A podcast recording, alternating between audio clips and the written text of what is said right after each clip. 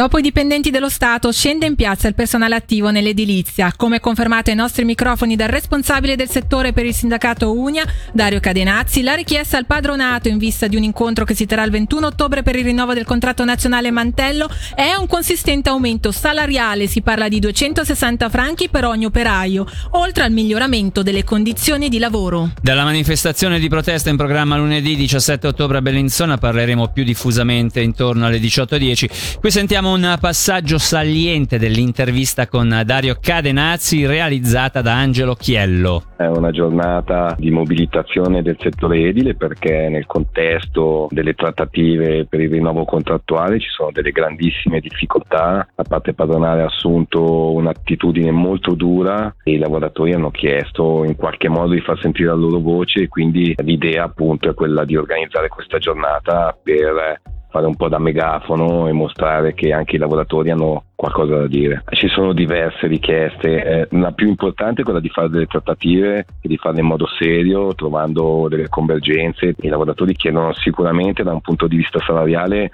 un aumento considerata la situazione legata al caro vita, un aumento importante, ma poi c'è tutta la situazione relativa al contratto vero e proprio, quindi eh, aspetti che parlano di diminuire l'orario di lavoro giornaliero, mettere delle chiare, delle chiare regole in caso di intemperie e quello di salvaguardare eh, così i posti di lavoro per i lavoratori, i lavoratori, più anziani. Sono questi gli aspetti attorno ai quali il fronte sindacale si è mosso e dall'altra parte purtroppo si va in direzione contraria, quindi con una richiesta di maggiore flessibilizzazione, rischiando quindi di avere anche delle giornate più lunghe.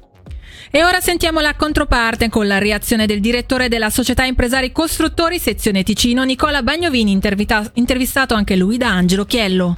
Le trattative sono in atto a livello nazionale in modo anche serio. Eh, lo scorso 16 di settembre ci sono stati i primi scambi su aspetti delicati, quindi aumenti, calendari e chiaramente come spesso avviene non c'è accordo perché le posizioni sono molto distanti. Il problema grosso è anche il riconoscimento del caro vita, degli aumenti chiesti dai sindacati, il tempo di viaggio eccetera che mette eh, in difficoltà anche le imprese che sono anch'esse confrontate con aumenti generalizzati delle materie prime e di tutto quello che comporta la produzione. Quindi bisognerà discutere ma discutere bene nelle sedi opportune. Quindi eh, lezioni di serietà nella, nell'approccio alle trattative non me la sento di prendere dai sindacati proprio perché loro violano una, un articolo importante come l'articolo 7 della pace sul lavoro che è valido ancora fino a fine dell'anno e loro si permettono di fare una manifestazione oltretutto in Ticino che non è coinvolto in modo diretto nella trattativa nazionale. Cambiamo tema, l'ospedale della Carità e la clinica Santa Chiara di Locarno valutano la possibilità di una futura collaborazione in ambito ginecologico e ostetrico. La notizia dell'avvio di un progetto pilota che avrà il sostegno del Dipartimento Sanità e Socialità è stata comunicata poco fa dall'ente ospedaliero cantonale. L'obiettivo è di migliorare la qualità della presa a carico di tutte le pazienti del Locarnese che necessitano di prestazioni in questi due settori e di valorizzare le risorse attive nella regione. Veniamo ora alla cronaca giudiziaria. È stata chiusa l'inchiesta su un importante traffico di droga nel Locarnese che ha condotto all'arresto di sette persone. In particolare l'indagine ha permesso di determinare un traffico di cocaina tra Italia, Ticino e Svizzera interna. Gli inquirenti hanno sequestrato 300 grammi di sostanza e diverse migliaia di franchi provento del traffico di droga. L'inchiesta ha avuto inizio nel febbraio scorso. L'attività illecita ha avuto luogo tra il 2020 e l'inizio del 2022. La sostanza era destinata ad essere piazzata nel Locarnese Farnese. Torniamo sull'omicidio della Palmolac di Muralto, il 33enne tedesco condannato un anno fa dalla Corte dell'Assise Criminale a 18 anni di carcere per omicidio intenzionale per aver strangolato a morte la compagna 22enne nella loro camera dell'hotel, ricomparirà alla sbarra martedì 18 ottobre di fronte alla Corte di Appello di Revisione Penale di Locarno. Passiamo ora al caso del 77enne del Sopraceneri, da oggi è processo alle criminali di Lugano per rispondere alle accuse di atti sessuali con fanciulli, atti sessuali con persone incapaci di discernere discernimento inette a resistere, pornografia e rappresentazione di atti di cruda violenza. L'imputato, in carcere dall'ottobre dell'anno scorso, avrebbe abusato di sette giovani, sia maschi che femmine. Alcuni delle sue vittime erano parte della sua cerchia familiare, altre sono finite nella sua rete durante i suoi viaggi in Thailandia. A suo carico, la procuratrice pubblica Pamela Pedretti ha chiesto nove anni di carcere. Chiudiamo la pagina della cronica giudiziaria con l'arresto di quattro persone nell'ambito di un'inchiesta finalizzata a contrastare il traffico illecito di migranti, a finire in manette un 26enne iraniano e due 44enni cittadini iracheni, tutti residenti nel Luganese, oltre a un 39enne sempre iracheno ma residente in Italia, fermato all'aeroporto di Cloten con decine di migliaia di franchi ed euro in contanti. I quattro sono sospettati di far parte di un gruppo internazionale dedito al trasporto attraverso la Svizzera di migranti provenienti dall'Italia e diretti in Germania o nel nord Europa. Le ipotesi di reato nei loro confronti sono di usura e incitazione all'entrata, alla partenza e al soggiorno illegale. Cambiamo decisamente tema e parliamo del polo turistico e congressuale di Lugano. Il municipio ha infatti licenziato un messaggio all'indirizzo del Consiglio Comunale con due richieste. La revoca della variante di piano regolatore relativa al piano di quartiere del Campo Marzio e la richiesta di un credito di 306.000 franchi per proseguire con lo sviluppo del progetto. Le richieste sono coerenti con la strategia di sviluppo della della centralità del polo e la volontà della città di consolidare Lugano quale destinazione per il turismo congressuale.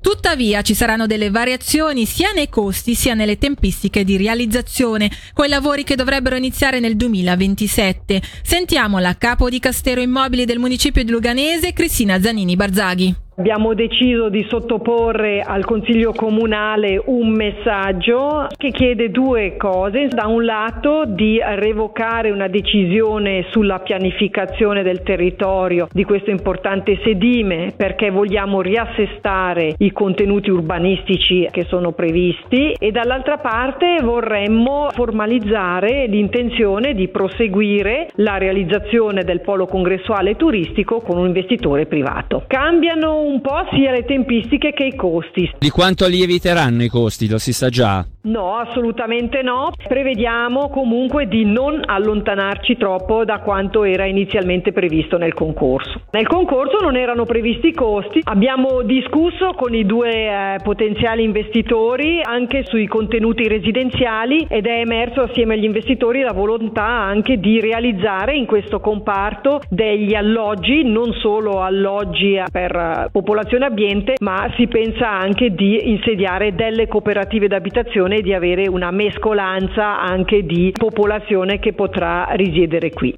Parliamo adesso delle prossime votazioni cantonali del 30 ottobre, un video informativo nella lingua dei segni. Il filmato servirà a presentare in particolare la modifica costituzionale relativa all'inclusione delle persone con disabilità e il riconoscimento della, delle lingue dei segni italiana. Sentiamo il cancelliere dello Stato Arnoldo Coduri, intervistato da Selin Lalomia. Le mie votazioni sono tre, due dei quali concernono delle modifiche della Costituzione cantonale, una che prevede l'introduzione di un articolo per l'inclusione l'inclusione delle persone con disabilità e il riconoscimento della lingua dei segni italiana, una modifica della Costituzione per la riforma dell'organizzazione delle autorità di protezione, le famose ARP, e l'ultima è la votazione sull'iniziativa popolare legislativa generica in merito alle imposte di circolazione. In occasione di questa votazione uno dei tre oggetti parla del riconoscimento ufficiale della lingua dei segni è stato proposto un video. Questo non era mai stato fatto, è una prima di che cosa si tratta? Uno dei, dei metodi che dobbiamo come cantone, se poi verrà approvata la, la modifica dell'articolo, dovremo fare è di favorire l'inclusione delle persone con disabilità e in particolare i sordi che possano ricevere le informazioni da parte dell'amministrazione cantonale in un modo a loro sostenibile. La lingua dei segni è una, e perciò abbiamo detto proviamo con questo video informativo solo per il primo oggetto in votazione che è esattamente quello. È previsto anche determinate conferenze stampa di tradurle anche in lingua dei segni. C'è anche un'informazione in lingua facile che permette eh, in parole semplici di capire cosa, cosa sono i tre oggetti in votazione.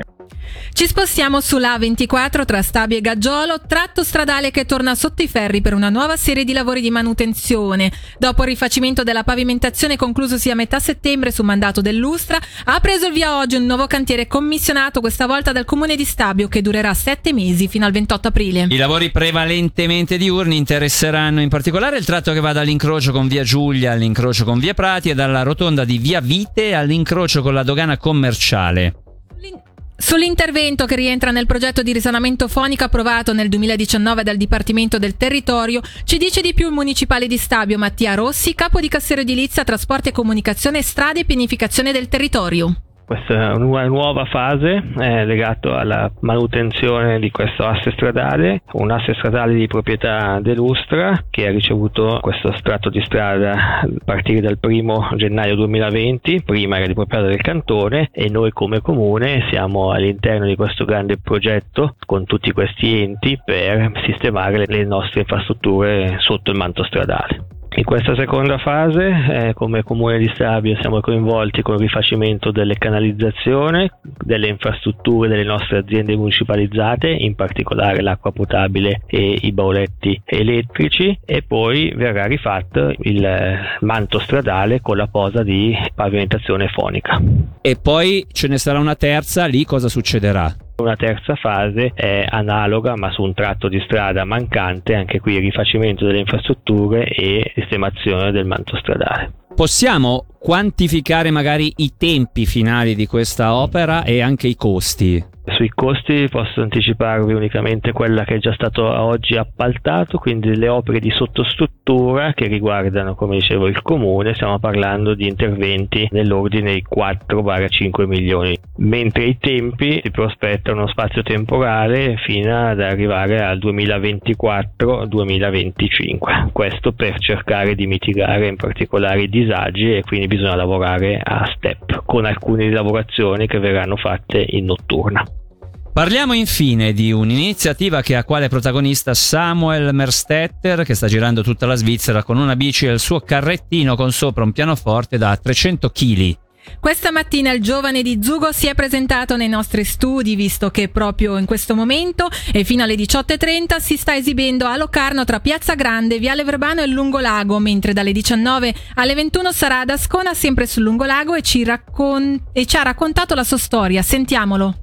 Ho dato un pianoforte con ruote tre anni fa e ora sto facendo musica di strada in tutta la Svizzera. Zucco, Zurigo, Lucerna, Berna e stasera suono a Locarno e Ascona. Faceva il corriere di bicicletta a Lucerna, suono anche il pianoforte da molti anni, in particolare la musica meditativa. Nell'estate del 2020 ha avuto l'idea di unire entrambi. Quando rendo le persone felici con la mia musica di strada è meraviglioso. Questa idea un po' pazza e particolare si adatta alla mia personalità. La mia musica è creata nel momento, mi ispiro al luogo e alle persone e suono in modo molto intuitivo. Ci sono momenti tranquilli e poi momenti molto selvaggi. Qual è il tuo obiettivo finale? Voglio rendere le persone felici e vivere i più grandi incontri con persone che non avrai mai incontrato altrimenti.